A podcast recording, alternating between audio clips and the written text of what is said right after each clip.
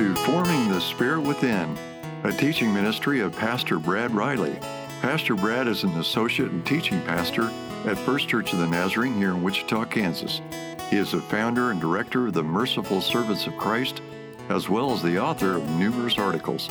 And now, here's Pastor Brad. Well, good morning, everyone. I apologize for a couple of minutes late start here, but it's good to see you this morning, and we are going to pick up this uh, great story of Jesus in his last night in this discourse with his apostles in John chapter 16.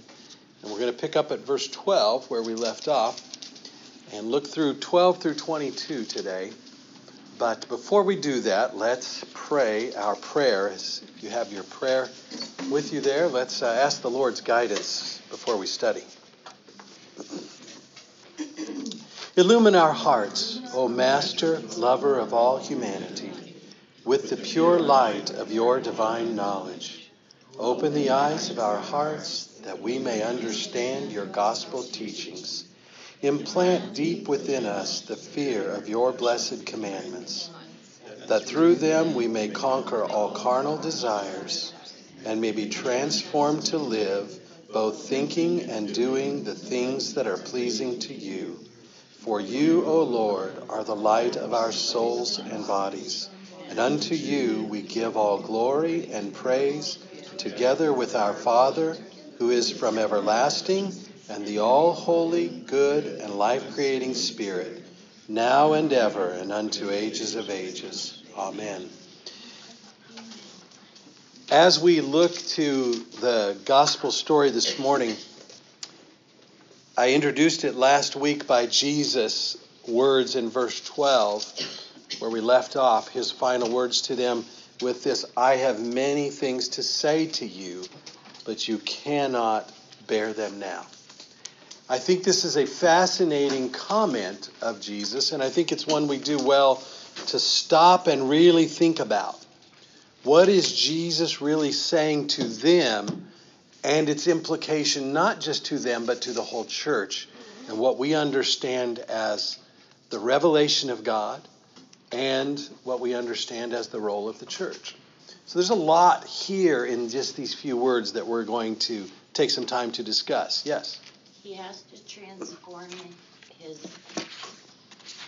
the transformation to the Holy Spirit and save everybody and do the work that God wanted him to do. Yeah, the, the, the thought, Jackie, that you're right on there, that he has to tra- the, he has to transition, I'll Yeah, say, that's what I meant to say. from his physical presence. Hi, good morning. Good to have you here. From his physical presence to the power and the presence of the Holy Spirit. Uh, and that is critical to our understanding. We're going to talk a lot about the role of the Holy Spirit this morning because Jesus tells us a lot about him. Now, I want to read for you just these verses 12 through 22, and then let's, uh, let's stop and discuss them. I have many things to say to you, but you cannot bear them now. When the Spirit of truth comes, he will guide you into all the truth. For he will not speak of his own authority, but whoever he, but whatever he hears, he will speak, and he will declare to you the things that are to come. He will glorify me, for he will take what is mine and declare it to you. All that the Father has is mine, and therefore I said that he will take what is mine and declare it to you. A little while, and you will see me no more. Again, a little while, and you will see me. Some of his disciples said to one another, What is this that he says to us? A little while, and you will not see me. And again, a little while, you will see me. And because I go to the Father, they said, What does he mean by a little while? We do not know what he means. Jesus knew they wanted to ask him, so he said to them, Is this what you are asking yourselves? What I meant by saying, A little while and you will not see me, and again a little while and you will see me? Truly, truly, I say to you, you will weep and lament, but the world will rejoice. You will be sorrowful, but your sorrow will turn into joy. When a woman is in travail, she has sorrow, because her hour has come. But when she is delivered of the child, she no longer remembers the anguish for the joy that a child is born into the world. So you have sorrow now, but I will see you again, and your hearts will rejoice, and no one will take your joy from you. It's a beautiful promise, that last verse. No one will take your joy from you. Love that thought. Something we should keep in the forefront of our minds. No one can steal our joy as Christians. You know, as Christians, we should be the most joyful people in the world. And no one or no thing can steal our joy. And I think that's so important for us. Uh, I guess I should wait to the end since that's the last verse to teach that. But when I read that line, I just kind of want to, to emphasize that. So let's come back to the beginning at verse 12 and let's consider what it is that Jesus is trying to share with them. These are, these are 11 disciples. We know them as apostles because he's going to eventually send them into all the world. The word apostle means one who is sent. We know that the apostles had to were the eyewitnesses. These were the people that were with Jesus the most. And these are the people he poured his teaching into. These 11 men now that Judas is gone. And he knows their hearts are grieved. We've been watching all through since chapter 14, since this last night of his life before the cross began. We've been seeing him. He sees their hearts grieving. He's talking to them very straightforwardly about going away. They don't get it. They don't understand. They think maybe he's going to another country nearby or somewhere. Uh, they just don't get it. And that's, that's okay. They couldn't get it at this point in time. But he, he's doing his best now to give them a little bit of hope. He's trying to calm their hearts. When he starts talking to them about, in a little while you won't see me, in a little while you will, it, it's kind of a, it, it's almost from our 2,000 years later, we look back on it, and it's almost, if we're not careful, it's a little comical. Well, now you see me, now you don't. But this is serious business. He's trying to give them some hope to cling to, even though he knows they can't understand it. Have you ever been in a situation where you you feel something that's distressing and you somebody's trying to give you comfort and they're trying to give you advice and they're trying to give you hope and and you know you hear it but it just doesn't make the difference in the point of the mo- uh, of the moment. But later you realize, oh, that person was, you know, their words were really helpful and those words were really smart and, and good for me to hear, you know? That's kind of what this is. They don't hear it yet, but they will hear it soon. And they'll remember all these things. So Jesus is, and the way they're going to remember is because of the ministry of the Holy Spirit. Verse 13, Jesus just simply says to them, When the Spirit of truth comes, he will guide you into all truth. Now, you know, I've written, I've told you there's a lot of writing in the book of John that reveals to us Trinitarian theology. Critics of Christianity, critics of the Trinitarian theology often say, well, it's just not in the Bible. It's all over in, in the Bible if you know how to look at it. And, and this is very, very strong passage about some Trinitarian theology because Jesus is about to talk about, he's going to talk about his role he's going to talk about the Spirit's role and the Father's role. And in the he to Jesus, when he thinks of the Holy Spirit, he calls him, he gives him a name right here. He calls him the Spirit of what? Spirit of truth. I think that's very important for us to realize. That wasn't just a name he picked out of the air. He wanted them to know that when the Spirit comes and when he begins to guide you and you begin to lead the church, you're going to be pressed on every side to know the truth. Remember earlier in John chapter 8, Jesus said that you shall know the truth, and the truth will set you free. What is truth? That's a question Pilate asked Jesus when he stands before him. What is truth? Jesus is the truth. Jesus said to us in John 6, I'm the truth, I'm the way, I'm the life. So, what he's saying here is that the Holy Spirit is going to be the agent of that truth. He is truth. He's truth and he's going to reveal. it. He says he will guide you into all truth. Now, there's a Greek word I wrote on the board, hadzegio. Hadzegio, I think is the best way to say that. Hadzegio. This word is the word that Jesus uses there for guide. Okay? This is the word that he describes the ministry of the Holy Spirit. That he is a guide. Well, what is a guide? You know, how do we guide people? If you ever, uh, if you ever go to Israel, some of you have been there, I know, you have a guide. You know, they, they make sure that everyone has a guide. Why? Because the guide knows what he's talking about. He knows where to go, he knows what to do, he knows how to do it, and he knows the story that you're going to learn when you go to Israel and, and learn about the Holy Land and all the many holy sites. Well, that's the, that's the type of picture we see here. It's a guide who has great knowledge. So it literally means, it could mean, it could mean to guide, but it could also mean to teach or instruct. Okay? So a person could guide someone and not really have tons of knowledge. Okay, you, you might know I need a guide to get through a very confusing building, and he knows where to take me. But he really doesn't know what's going on in that building. He's just a hired guide that knows how to get me from point A to point B. But this word is so full of meaning, it's more than just a guide. It's a guide who knows everything. It's a guide who is able to instruct and teach, which is what Jesus has been doing for three years with these guys, right? They've been with Jesus three years, and he's been their constant guide, their constant teacher, their constant instructor. But now he's going away. In fact, he has told them already, as we've studied, I have to go away. I have to go away so that you can have the Holy Spirit come. And so we're going to see unveiled, uh, unveiled a little bit more here why Jesus has to go away. He has to go away for them to be guided into all truth. Now let's talk for a little bit about this idea of receiving or understanding truth. What Jesus is promising them is that the Holy Spirit is going to reveal to them.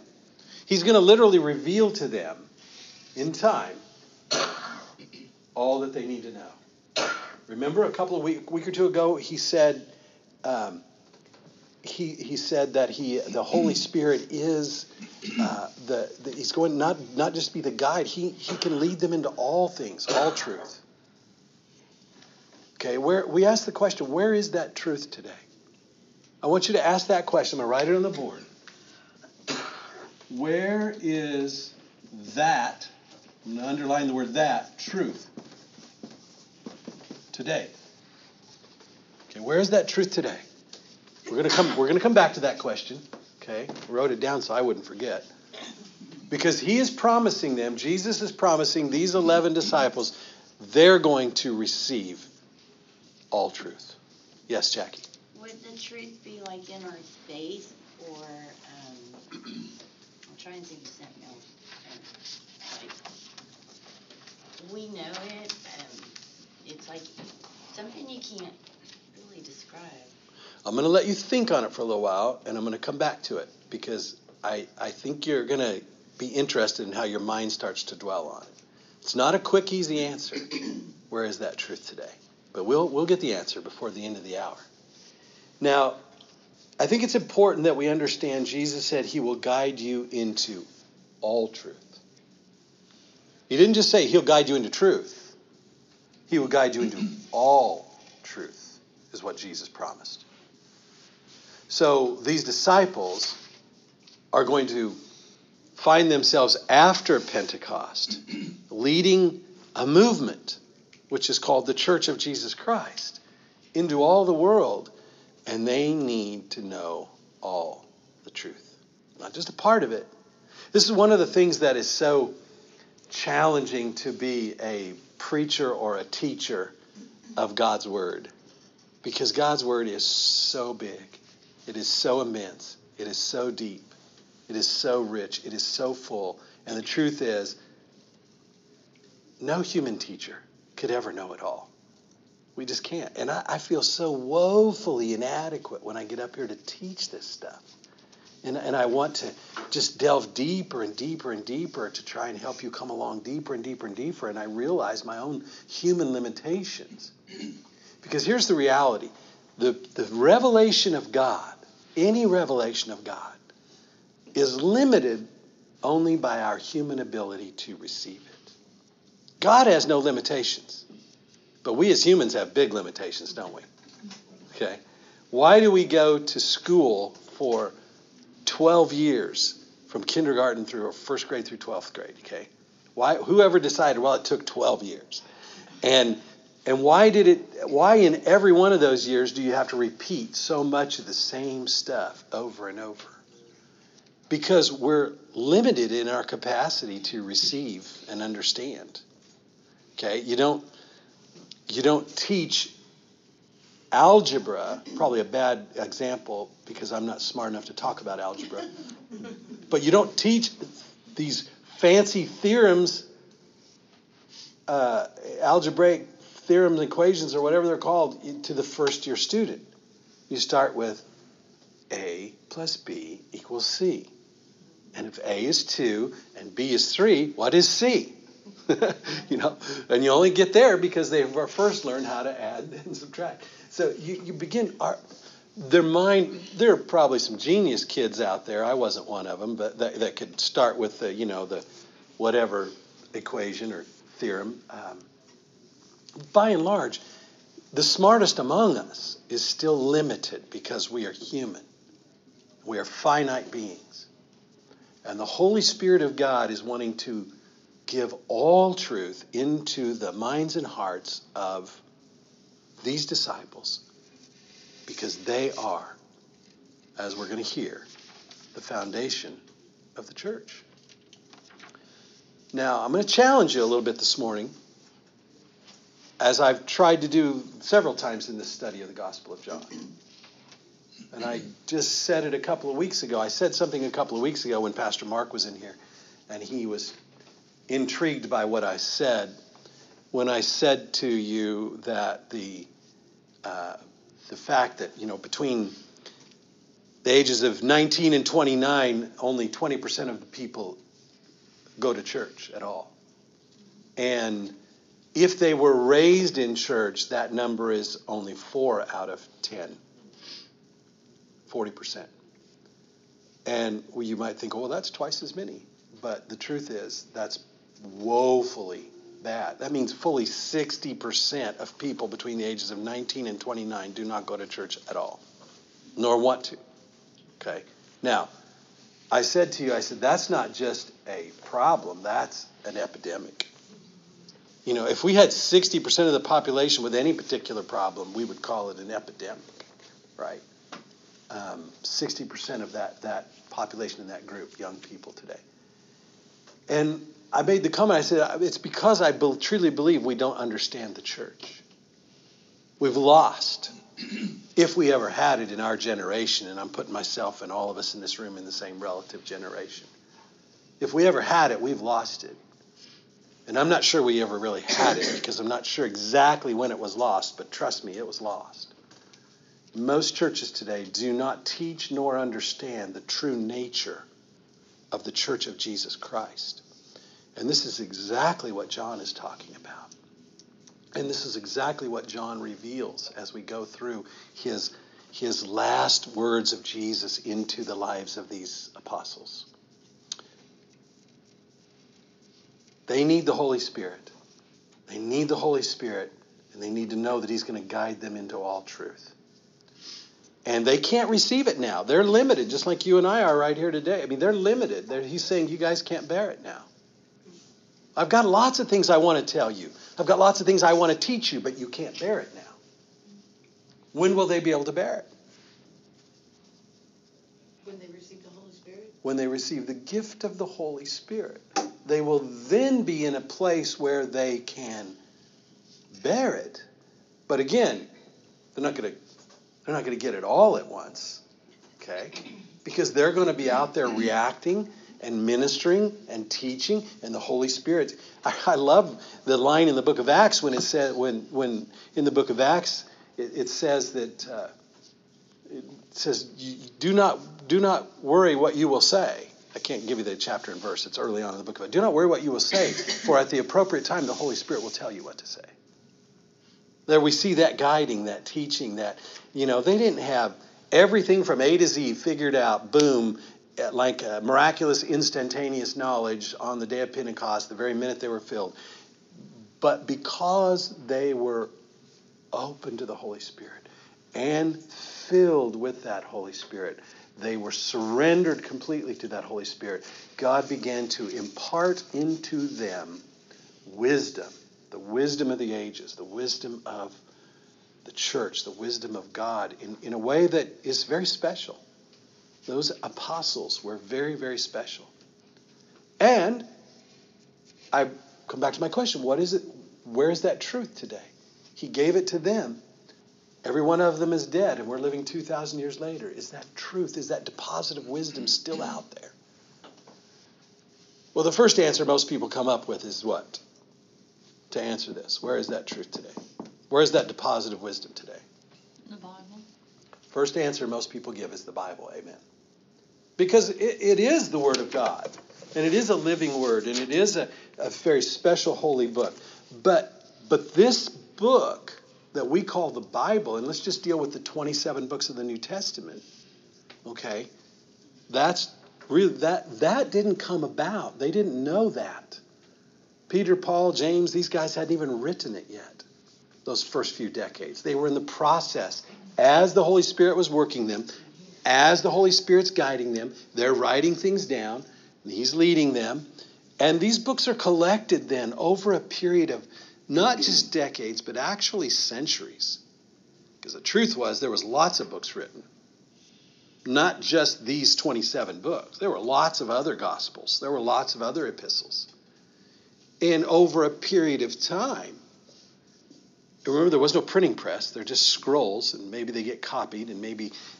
So let's say we walked up to, let's say Mark here. Mark is a Mark is a early second century bishop of the church. That means he's a leader of the churches, and he has many uh, ministers that work under him. And uh, oh, I, if we go to Mark and say, Mark, where's your Bible? Bishop Mark, where's your Bible? He's going to scratch his head and look at me and say, What are you talking about? I don't have a Bible. What do you have? How do you know all this stuff? How, you, how did Bishop Mark in the second century get any wisdom of the church without the 27 books that we can sit down and just pour ourselves through and study. How do you get it? Through the Holy Spirit and through telling. The Holy Spirit told through who? He's, a, he's an office. He's an ordained bishop. He's a, he's leader of the church. The He's out there starting churches. him. Okay, has his so so is is the same promise that Jesus made to these 11, he will guide you into all truth. So maybe is, can we say that that promise transferred to Bishop Mark Mm-hmm. somehow? Yes. Through the Holy Spirit. Through the Holy Spirit? Yeah. Why is it so important that we say that? Because that's the only way it will happen. It's the only way it's going to get passed on. Yeah. Okay? It's the only way. This idea of what we call, what the ancient church called, and what we still should call apostolic succession is critical. It's critical to our understanding that the church of Jesus Christ wasn't fully mature and fully settled and fully everywhere and all things by the end of the first century when the last apostle died, which was John, the writer of this book. He was the last one to die. He died in old age, somewhere around the year 100, 105. We don't know when he died exactly. Most of them were dead 20, 30, 40 years earlier than that by martyrs' deaths. So as they died, did where did that tr- where did that truth go? Where did that deposit of wisdom go? It had to go somewhere. Written down in history on books. Not yet. Some of it is written down, and that's why we have that's why we hold down and we revere these 27 books as holy because they are the wisdom of God. Would A lot of it even began word of mouth, but here's where I'm leading you. Go with me to Acts chapter 1. Okay? Acts chapter 1. We're just going to take a little time to digress a few scriptures here. Acts chapter 1, very important passage.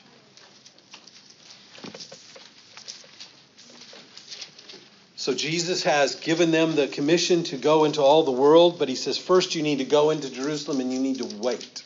You need to wait until you receive the gift of the Holy Spirit or the power from on high. And they don't know what that looks like yet. But they're just meeting together. They're in the upper room, they're meeting together. And um,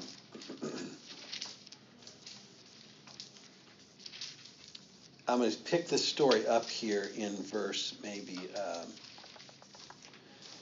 15. And at this time, Peter stood up in the midst of the brethren.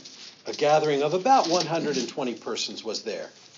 And he said, Brethren, the scripture had to be fulfilled, which the Holy Spirit foretold by the mouth of David.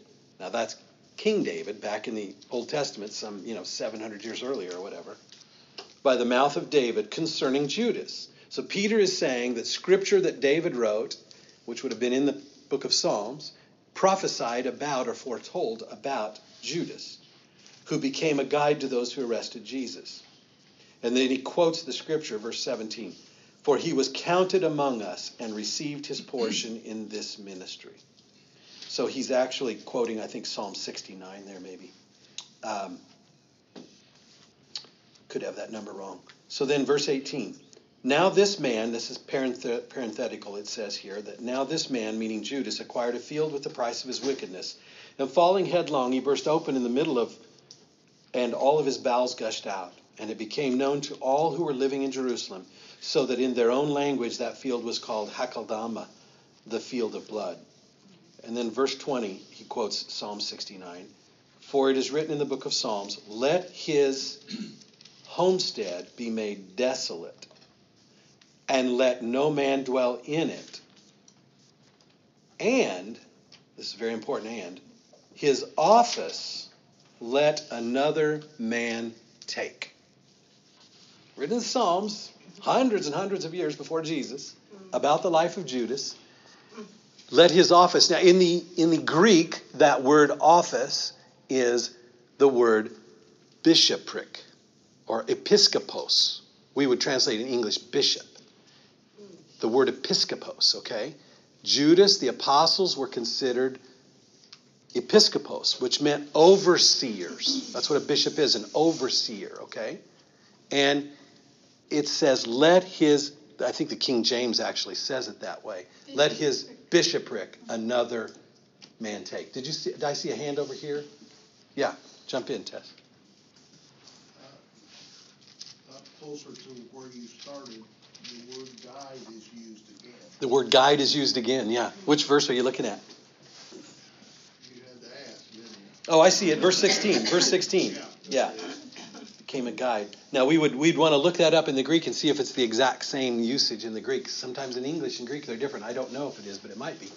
Um, but do you see what's happening here? Judas, even though he turned out to be a traitor, the role and the office was very important. You see? This is this this has to be passed on. We need to keep this office of the apostles filled and moving. So not only did they do it with his death, but then we can understand through history. It's not recorded in the Bible, but in history, in the New Testament, it's not recorded. That the each one of them, as they died, this mantle, this office of the bishopric, is passed on to oversee the church. Why? Because we would, we would have chaos without it. God created the church with order. He created the church with leaders and teachers. You read the writings of the Apostle Paul, and you see that he goes to great length to teach Timothy in his letters and Titus how to how the church should operate, how a minister should live and a minister should operate the, the presbyters of the church, all of these things. God has beautiful order. Yes? All right, I'm a little confused. Okay. Um, in verse 18, 19, they're talking about Judas. Yes. Who betrayed Jesus. Yes. Then in, and it says that uh, he fell into the field of blood. Okay. Then verse 20 says, For it is written in the book of Psalms, May his place be deserted let there be no one to dwell in it. Now, are they referring to the field where Potter's field? Yes. Okay, then it says. His homestead, it says, basically, Okay, yeah. then it says, may another take his place of leadership. That would be Is the he office referring for to the. the Antichrist? No, no, no, no, no, no, not at all, not Okay, at all. I'm No, no, no. confused as to No. what this is referring to. No, no, let another, no, no. What he's saying is, don't, don't jump ahead there. Okay. He's saying, this field of blood, this, this place where Judas lived, this place where Judas bought this, it's going to be desolate. It just, it's cursed, okay, in that sense. And I think they went on and made it into a cemetery, I think, if I remember right. But, um, no, then he says, let his office another take. And so what do they just follow? What, read on, and you see what happens here. They elect another apostle. Okay? They elect. So, read on. Peter says, Okay. It is therefore necessary that of all the men who have accompanied us all the time, Okay.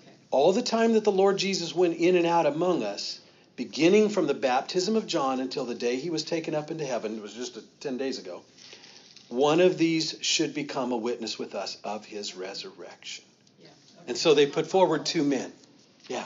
So, but it was very important that it wasn't just anyone, it had to be someone who was witness to them. Mm-hmm. So what this teaches us that this office is so important, this, this office of the bishop, the leader, the overseer of the church. Because, because Christ has promised to give all wisdom to these eleven. And there's no way in their lifetime, in their short lifetime, in their short few decades of ministry, that all the wisdom that would ever be needed to guide the Church of Jesus Christ was fulfilled, and they were able to write it all down, and that's all there would ever be. If that, you see what I'm saying? So it was very important that the order be carried on, the office be carried on. And, and it's so important what we realize now, we have the benefit of history looking back, is that how long did it take these bishops who would grow over time? What we saw happening was in every community, Paul would go out and appoint pastors. They use the word presbyter, or which in the Greek presbyteros, which means elder. Okay, he would set up pastors or presbyters, and that's even where the word priest comes from, the praeost. They, they set them up, but then the, there was the bishop who was the overseer. In the beginning, the bishop and the presbyter really are one, and they could be one. But because of growth, they had to become one to oversee many, and then one to oversee many, and then one, you know, it just began to form like cells, and the church began to spread out over the whole world. And so, very soon, there were more than just 11 or 12 bishops, there were many. We get to the, by the year 300. Uh, there are over 300 bishops that come to the very first church council, worldwide church council, that happens in Nicaea. So you see the order of the church, it's built. And you start reading the writings of, of these early church uh, fathers, people that actually studied right under, like St. Ignatius. He's called Ignatius of Antioch. Ignatius of Antioch, he became elevated to the office of Bishop of Antioch, which is in, you know, Syria, uh, modern day. And he writes about the importance. You read his letters to the to the uh, he wrote letters to different churches like these epistles in our bible he wrote they're not part of the new testament but they're very important historical letters and we see how the very first tier of bishops that were that were students of the very apostles themselves okay how they're leading the church and how they're defending the church and they they're practicing wisdom they're leading the church in wisdom because what happens almost right away once the church is out there functioning, Satan begins to attack it. And we begin to, even on the pages of the New Testament, we see heresies being raised. What's a heresy? A false teaching, that's right. Trying to lead people astray. And constantly, these apostles and the apostles' successors are constantly trying to hold the church together and keep things together in the truth. So we had to say, where is that truth? Well, it was in them originally, but they are the foundation of the church. And so I'm going to take you, take your Bibles and turn, if you will, to the book of Ephesians to chapter 3. And then I'll take this question. Yes? When this was going on, was, was North America or United States even? No. No, this was thousands of years before anyone came over here. This is all way, way back. Chapter 3 in the book of Ephesians, now we see perhaps perhaps the greatest apostle, Paul, who was not even one of the 12. He's drafted grafted in, if you will, by a, a, uh, a visualization, what was I trying to say? A vision of Jesus on his Damascus Road conversion. He becomes uh, one of the greatest leaders of the church. He wrote prolifically, you know, three fourths of the New Testament. Much of what we know about church and church order and what we call doctrine of the church, we know from the writings of this man, the Apostle Paul. And we know that God shared his wisdom of the Holy Spirit with him. We know that from the time Paul was converted, he went down to Arabia and spent three years just, just getting in touch with the wisdom of the Spirit and learning and studying Scripture. I mean, he was already a Pharisee, he had great knowledge of the faith as it was. But he needed wisdom from the Spirit, and we see his functioning now in the church. And he's writing this letter to the Ephesian church. And look at what he says in chapter 3. In chapter 3, he says in verse. Uh, there's no good place to jump into the middle of a chapter, but I'll try. Um, he's talking to them about the revelation of the mystery of the church. This is high ecclesiology here. Ecclesiology is the fancy word for the nature of the church, okay? In the book of Colossians, Paul writes a Christology. He talks about the nature of Christ. And in Ephesians, he talks a lot about the, the, the, the ecclesiology of the church. He says, For this reason, I, Paul, the prisoner of Christ Jesus, for the sake of you Gentiles, the Ephesians are not Jews, that's those are Gentiles living up in Ephesus, way up in the north. If indeed, I'm reading the first verse of chapter 3. Okay, first verse of chapter 3. For this reason, I, Paul, the prisoner of Christ Jesus, for the sake of you Gentiles, if indeed you have heard of the stewardship of God's grace, which was given to me for you, okay, the stewardship of God's grace, God entrusted something to the Apostle Paul. What was it he entrusted to him to be a steward of? the wisdom, the truth, the truth of the gospel, the wisdom of God. It was given to me for you that by revelation there was made known to me the mystery. The re- revelation, do you hear that? So, the revelation, God made known to Paul the mystery of the faith. He did it on his Damascus. He began that revelation on the Damascus Road, and he continued it in his three years in, in Arabia until he was ready to just become a full functioning apostle as I wrote before in brief. Verse 4 now. And by referring to this, when you read, you can understand my insight into the mystery of Christ. Paul has great, great insight, which in other generations was not made known to the sons of men, as it has now been revealed to his holy apostles and prophets in the Spirit. What is he saying? He's saying the faith of Jesus Christ is a mystery that has been revealed and made known now to the apostles and the prophets in the spirit of truth. Okay? And they are stewards of it and they are sharing it with the world. to be specific, verse 6, to be specific, that the Gentiles are fellow heirs and fellow members of the body and fellow partakers of the promise in Christ Jesus through the gospel. One of the great mysteries of the gospel is that it was for everyone, not just the Jews. The Jews, remember, thought that God was only for them. They were his chosen people. Everyone else was unsaved. One of the greatest mysteries of the gospel that Christ came to bring is the fullness of God's truth. And the fullness of his truth was God's love is for everyone. And so he's saying then uh, of the gospel, of which I was made a minister according to the gift of God's grace, which was given to me according to the working of his power. To me, the very least of all saints, this grace was given to preach to the Gentiles the unfathomable riches of Christ and to bring to light what is the administration of the mystery I think it's a very fascinating line. Administration of the mystery. The church is administrating the mysteries of God. Okay? And now I'm going to tell you why I'm saying the church in just a second. Which for ages has been hidden in God who created all things. Verse 10 is our key here this morning. In order that the manifold wisdom of God. That's what we're talking. The manifold wisdom. What does the word manifold mean here? Complete. Complete, broad, wide, full. That the manifold wisdom of God might now be made known through who? Through faith. Read it with me. Mm-hmm. Now, what is your what does your Bible say in front of you?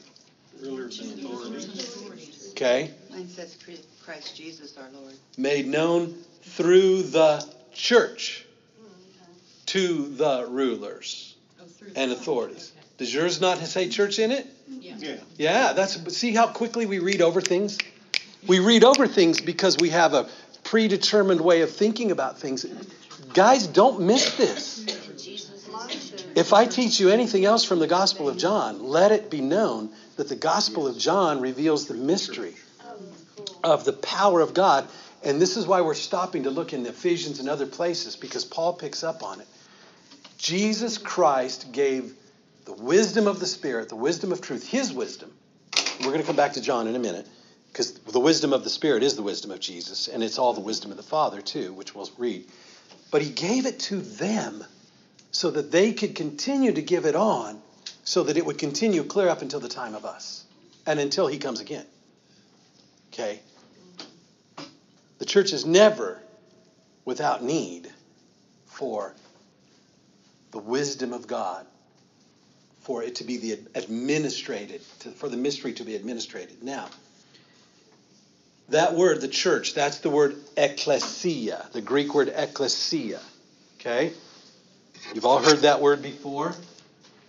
Ecclesia. It's not just a coffee shop out on the west side of Wichita.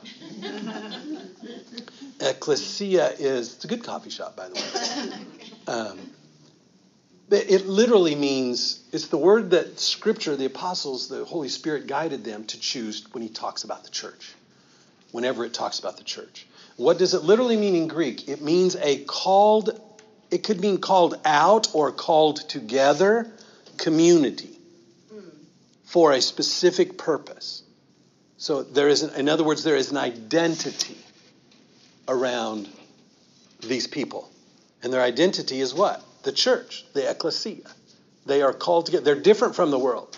They've been called out of the world. Now, as we're going to read in John 17, and we're not quite to 17 yet, we're going to see how Jesus says the church is supposed to actually be in the world. Okay. We'll get there. Don't want to get ahead of myself. So even though we're called out, we're still called in. Kind of like you won't see me and then you will see me, okay? Yeah. It's a little confusing, but, but it'll all become clear. Now, I, I took you to that. Now, I want to take you over to another letter of the Apostle Paul in Timothy. Now, here's a letter that he's writing to a person, to Timothy, who is one of his presbyters, one of his ministers that he has put in place, uh, uh, has served under him, and now is becoming a uh, his own uh, leader in Christ. Uh, and in this book, he talks about what it, the qualifications for being a bishop, the qualifications for being an elder, a presbyter, and how the church should operate. But look with me in about uh, verse 14 of chapter 3. This is chapter 3, 1 Timothy 3.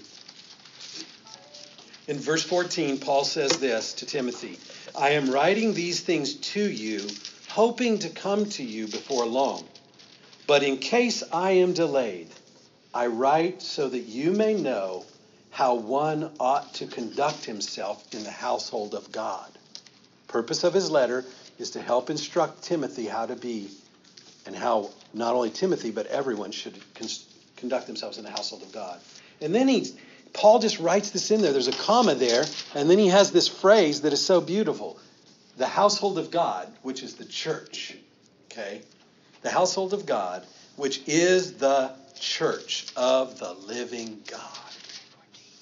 Comma, another phrase to help explain it, which is the pillar and support of the truth. The church. The church. The ecclesia. This mis, the mis, what Paul goes on to write in other places in his epistles. The church, which is the mystical body of Jesus Christ. Christ is the church. And the church is Christ, of which Jesus is the head. He uses that analogy of the body. And we are all members of it. And every single member of that church has a role and a purpose and a gift. These are all things we learn from reading Paul's epistle, epistles. But I bring them up this morning, even though we're studying John, because as you come back to John with me, I want you to hear that Jesus Christ is giving his apostles authority and a deposit of wisdom that didn't just die with them, had to continue. And it still continues today. Now, we have some challenges to that today. Okay? It all looked pretty good when there was only one church in the world. Okay? It's a little challenging to figure out how to defend when there are thousands of church, different kinds of churches arguing about what they all believe. Right? Who's got the truth? you have a question, Judy? Mm-hmm. Yeah. In Ephesians 3 9, Uh-huh. where it says, uh, and to make all men see what is the plan of the mystery of, let's see, no, that's not it. Okay, it's number 10. Yes. That through the, the church of the manifold wisdom of God might now be made known to the principalities and was according to the eternal purpose of which was realized in Christ Jesus our Lord. Yes. What does that mean? Yours is just reading a little different out of order, but the first words you read were through the church. Mm-hmm. The key that I wanted you to catch there is through the church. Through the church, the wisdom of God is being made known and administered. On, on and in verse 11, you, went, you finished in 11. This was in accordance with the eternal purpose of which he carried out in Jesus Christ our Lord. Um, And every time they say church, they're, they're thinking and speaking of Jesus, right? Because he was the church. they're not thinking that, that they, they're, think, they're, they're not hearing that when John is writing Jesus talking to them the last night. But yes, that's what they learn through their wisdom, through the gift of the knowledge of the Holy Spirit. Is and that's why Paul writes so extensively about the church is Christ, and Christ is the church, and we are all members of Him. So we are not members. So so here here's a mystic. There's a mystical truth here that that you've just got to get. Okay, if you're ever going to really understand, it took me years to get it. Okay, so if you don't get it, don't feel bad. It took me years to get it. Okay. Um, we're not just card carrying members of an organization. Okay, I, I brought that point up about Pastor Mark earlier because he heard me talk about that. And I, I, so he challenged me to write an article, so I wrote an article. He said, I like your thoughts, write an article. Maybe we can get it published in a magazine somewhere. So I wrote an article. And in that article, I titled that article, I don't know if it'll ever get published or not. If the people we send it to don't publish it, I'll send it to somebody else. Um, but I'll share with you the gist of it. The, we're not just card carrying members, and I don't even use that in the article. I don't know why I pulled out my wallet. I mean, just, you know, I, I have a, I have a, a card somewhere that says I'm a minister of the gospel. As a mem- I'm an ordained member of the Church of Jesus Christ. Now that isn't that isn't it. That's my health insurance card. I'm just making a dramatic point here. You know, I don't know where it is. I have a card carrying card that proves that I'm an ordained minister of the church. Okay. but that but that's not but two IDs here. yeah, I have to have two. But that's not. And I also have a certificate that years ago was given to me as a member of the church. You know, and I have another certificate that years ago that said I was baptized. You know, but but those things in and of themselves, you see, we're not members of an organization. Okay. We're members of a mystery. The Church of Jesus. We're not. I wish I could just read this article to you, then it would be clearer because at the moment can't remember everything I wrote. You should make copies. But but my point is, Print it off and give it to us. so, so not till it's published. Um, here's my point. The title of it was the church option question mark. The church option question mark. Here's the problem in our world. Everybody thinks church is an option. When did the church become an option? Was it did it sound optional in what we just read? I mean, this is the mystery of God. This is the called out community. This is where the wisdom of God is kept and stored and shared and preached. Somehow, in our evangelical world of the modern era, we have lost the doctrine and understanding of the church. Mm-hmm. We think it's just all, hey, the gospel's the gospel, it's the good news, just go share it. People pray, they're saved. Hallelujah, they're saved. Add another name to heaven. But if we never teach them that the church is where life in Christ is administered and it is lived out, you cannot separate Jesus from the church. The gospel that these guys preached when they went out and preached, why is he writing a whole letter to the Ephesians and to Timothy? And why is he writing letters that talk so much about the church? You read the whole New Testament, sit down and read it with new eyes. It's not just about getting saved, it's about living life in the mystery known as the church of Jesus Christ. Because it's in him that we live and move and have our being, as Paul says. That means that I am no longer my own. I've been bought with a price. I belong to Jesus Christ, and guess what else? I belong to you. You belong to me. And we have to bear one another's burdens because we together form a mystical union in Christ. Now, that's deeper than anything any cult is out there teaching people. Yeah. Why do people join cults? Because they draw them into this family like feeling. Why do people join gangs? Because they draw them into this family like feeling.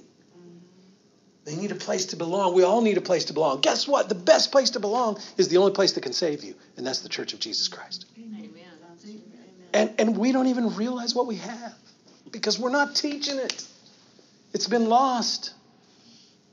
It, it's just, I, I can't even tell. I, I don't know one evangelical preacher or teacher or pastor that teaches what I'm teaching you today. And I'm not, I'm not bragging about myself. It's just something that I believe.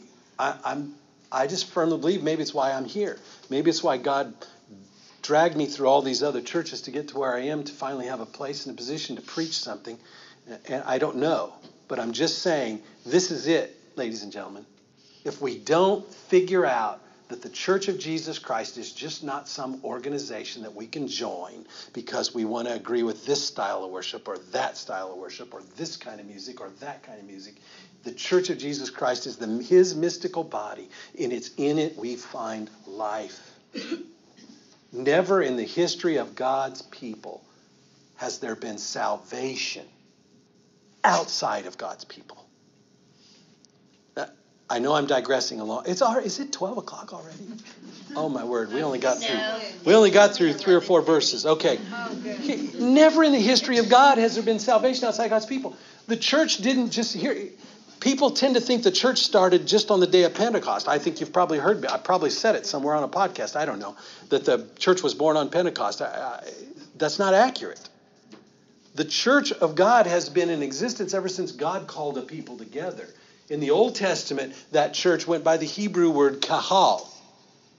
The kahal meant the sacred gathering. And when they were gathered in the Spirit of God to worship God, they were something they were not individually. Okay? And in that kahal, God had this people ever since He gave them an identity and called them together. And it, so on the day of Pentecost, what happened is a new church wasn't born, the people of God were transformed now to become filled with the Holy Spirit. Still the people of God, and now to become the full people of God, open to all the Gentiles. So Peter goes out on the street and preaches, this, and 3,000 people get saved. But did he leave them with saved? No. What did he do? What's the first thing he did? What did they say? They said, What must we do to be saved? Peter's preaching on the day of Pentecost. What must we do to be saved? Peter said, Repent and be baptized for the forgiveness of your sins. That's a direct quote from the Apostle Peter from Scripture. That's the church, ladies and gentlemen. Baptism, repentance, the identity. Wow.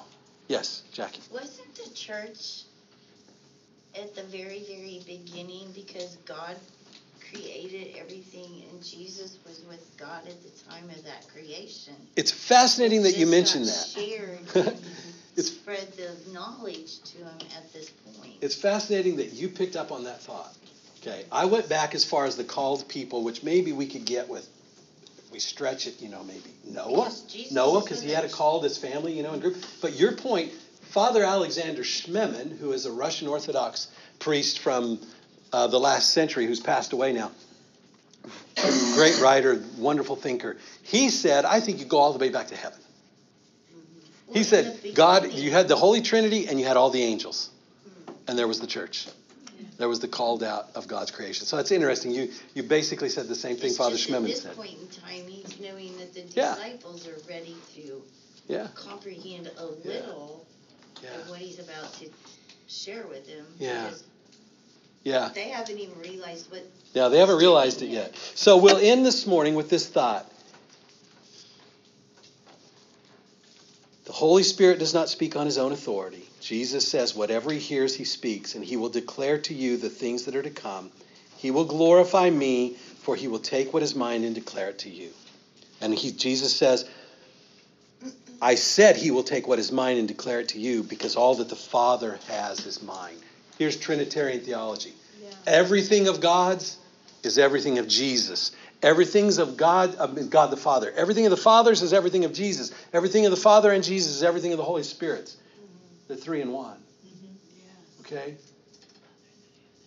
Um, I've got a page full of notes I didn't get to, but um, let's just let's just end on like that me, thought. Myself and I, I'm the same person, Yeah, but I'm yeah. me, I'm I, Yeah. and I'm myself. So as we get back together next week, we're going to look at the other portion we read, verses 16 through 22, because there's a lot of important stuff there. But I, I needed to digress this week because I wanted to make a point. We got to answer this question where is that truth today? Now, we didn't really answer it because we have this problem in our world. And the problem is called the fracturing of the church. For a thousand years, there was one church. Nobody argued where the church was. It was, it was one. And whether you lived in Rome, whether you lived in Jerusalem, or whether you lived in wherever in northern Africa, you were part of the one, what we hear in our creeds, one holy Catholic and apostolic church.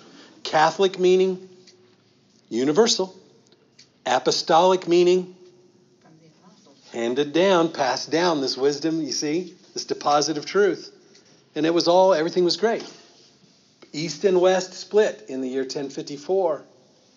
Really, too much history to teach you there. They split before that in some ways, but officially in 1054. But then 500 years later, in the 16th century, the Protestant Reformation happens, and now Western Christianity is fragmented.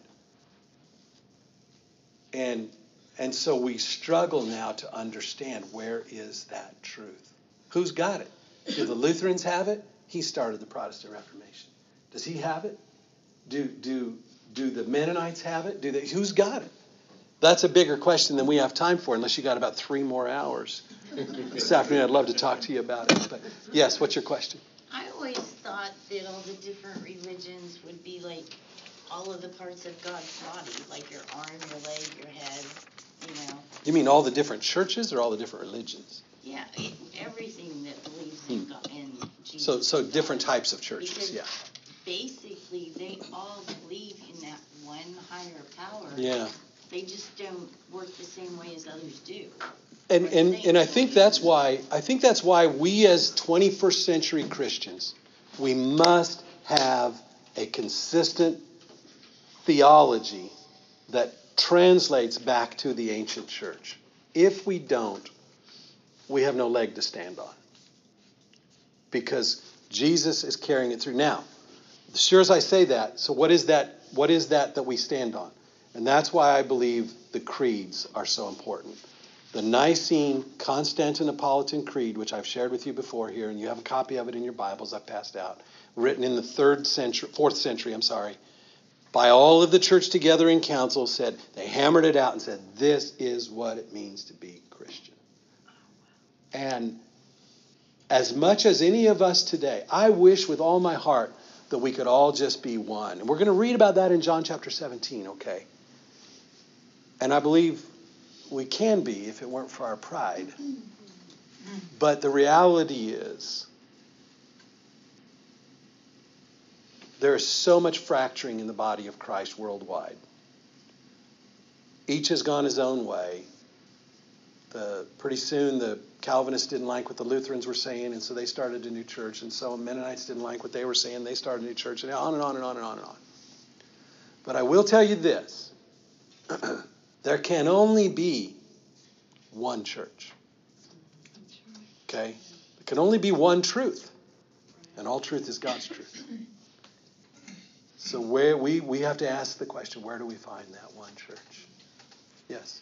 I was listening to a man yesterday, and he was talking about even just currently, the past number of years, you know, when we went to school, a lot of us had, we pledge allegiance to the flag, mm-hmm. and we read the Bible, and we had prayer. Mm-hmm. Mm-hmm. Yeah. And even in just these short years, you know, look at us. God's been politely asked to leave the schools Yeah. and a lot of the churches, and he politely did. Yeah. You know, it's just really, Well, I think the sad, saddest truth of all of that is that God is, is that many churches have left God.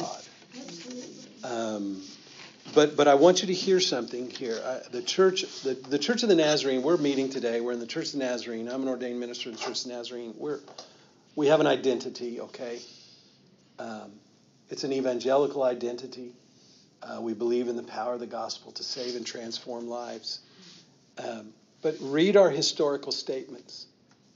Read the historical statement of the Church of the Nazarene in the front of the manual sometime.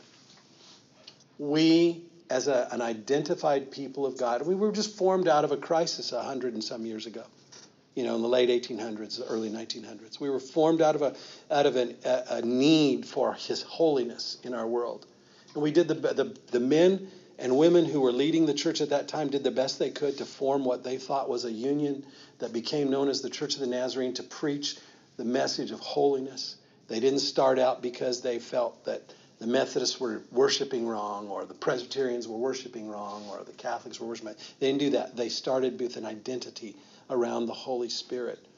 And in their statement, they carefully crafted this understanding that we acknowledge that we believe ourselves to be a part of the one true historic church.